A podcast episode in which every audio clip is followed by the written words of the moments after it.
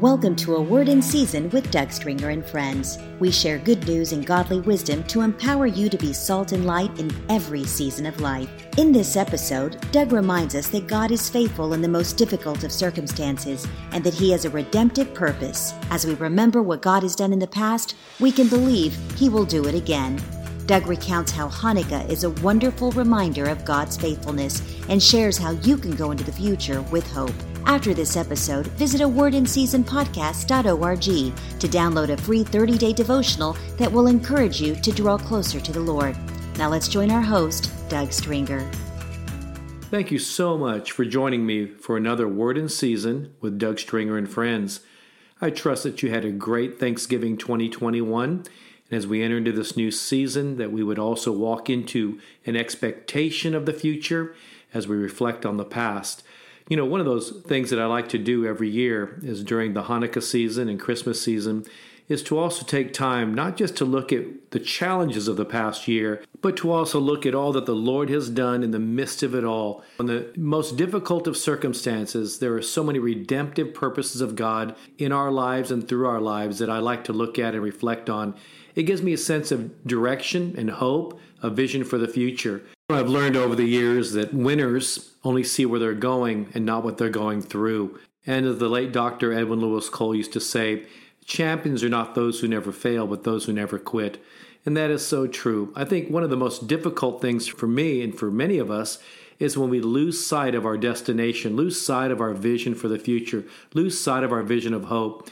And I pray today that you would be encouraged and find a refreshing in this podcast, as well as a sense of direction and a vision of hope for the future in your life and through your life. The airing of this particular podcast is released on November 29th, which is the beginning of Hanukkah.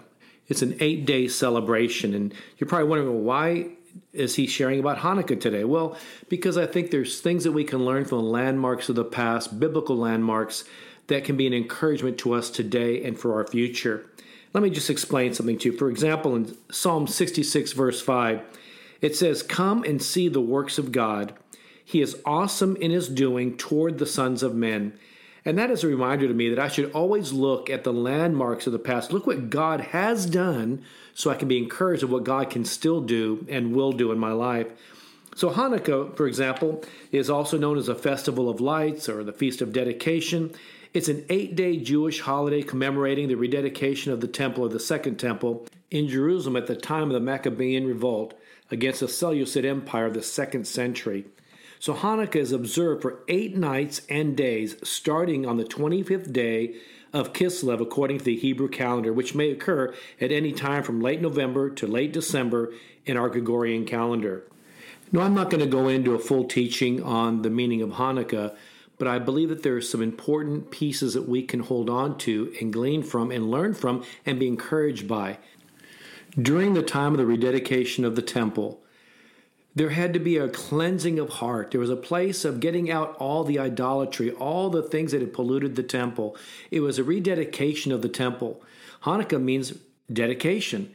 And the menorah, which is the lampstand, is a reminder to us that there was only enough oil for one day to light the lampstand, and yet it lasted eight days.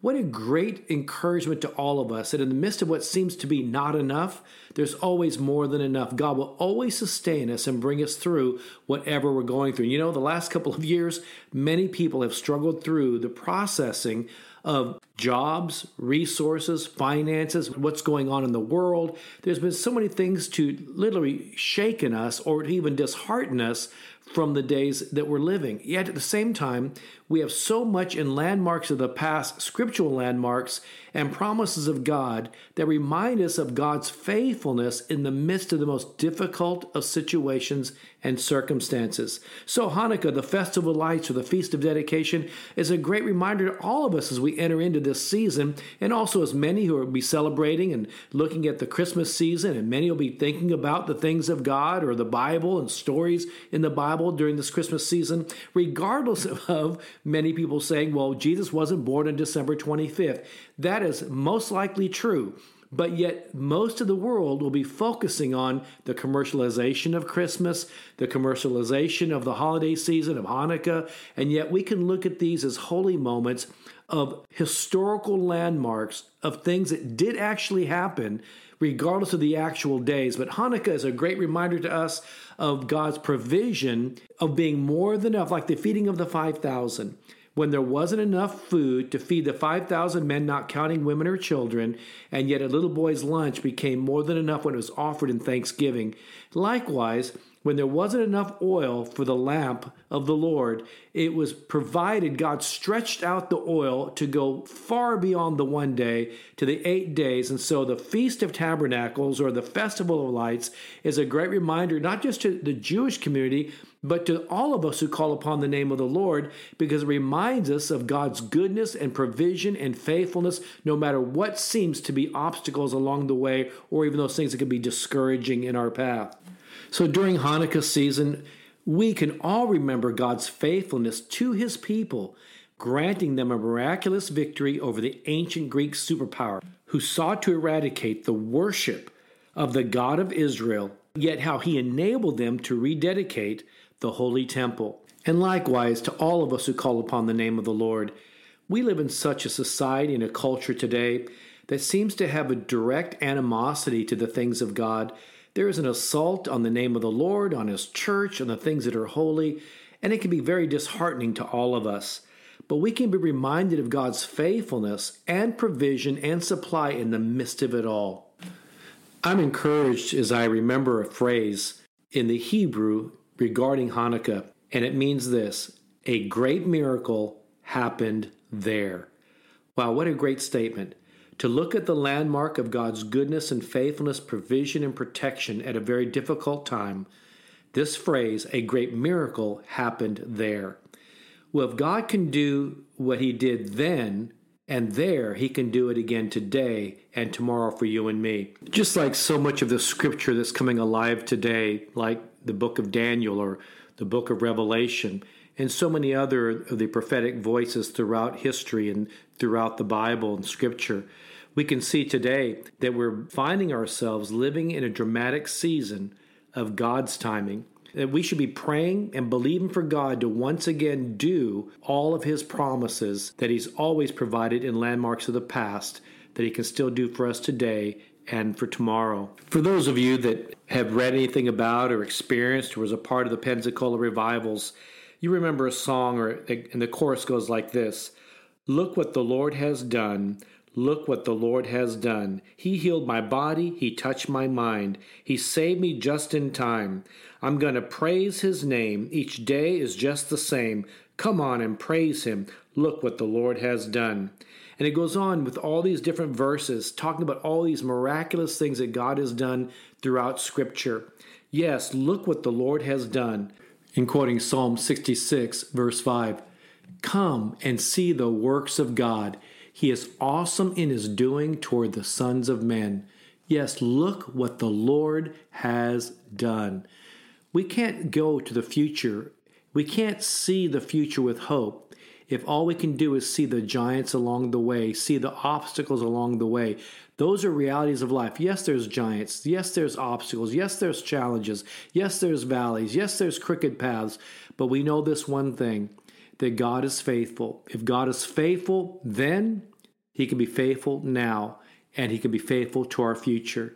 I believe what's important for all of us is to get a right attitude of worship and adoration to the Lord, to remember what the Lord has done and what He can still do in and through you today and tomorrow.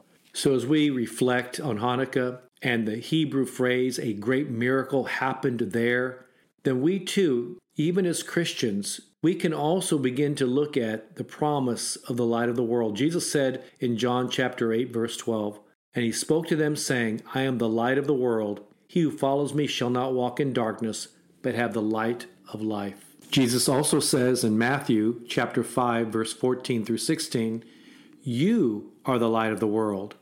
A city that is set on a hill cannot be hidden, nor do they light a lamp and put it under a basket, but on a lampstand and it gives light to all who are in the house.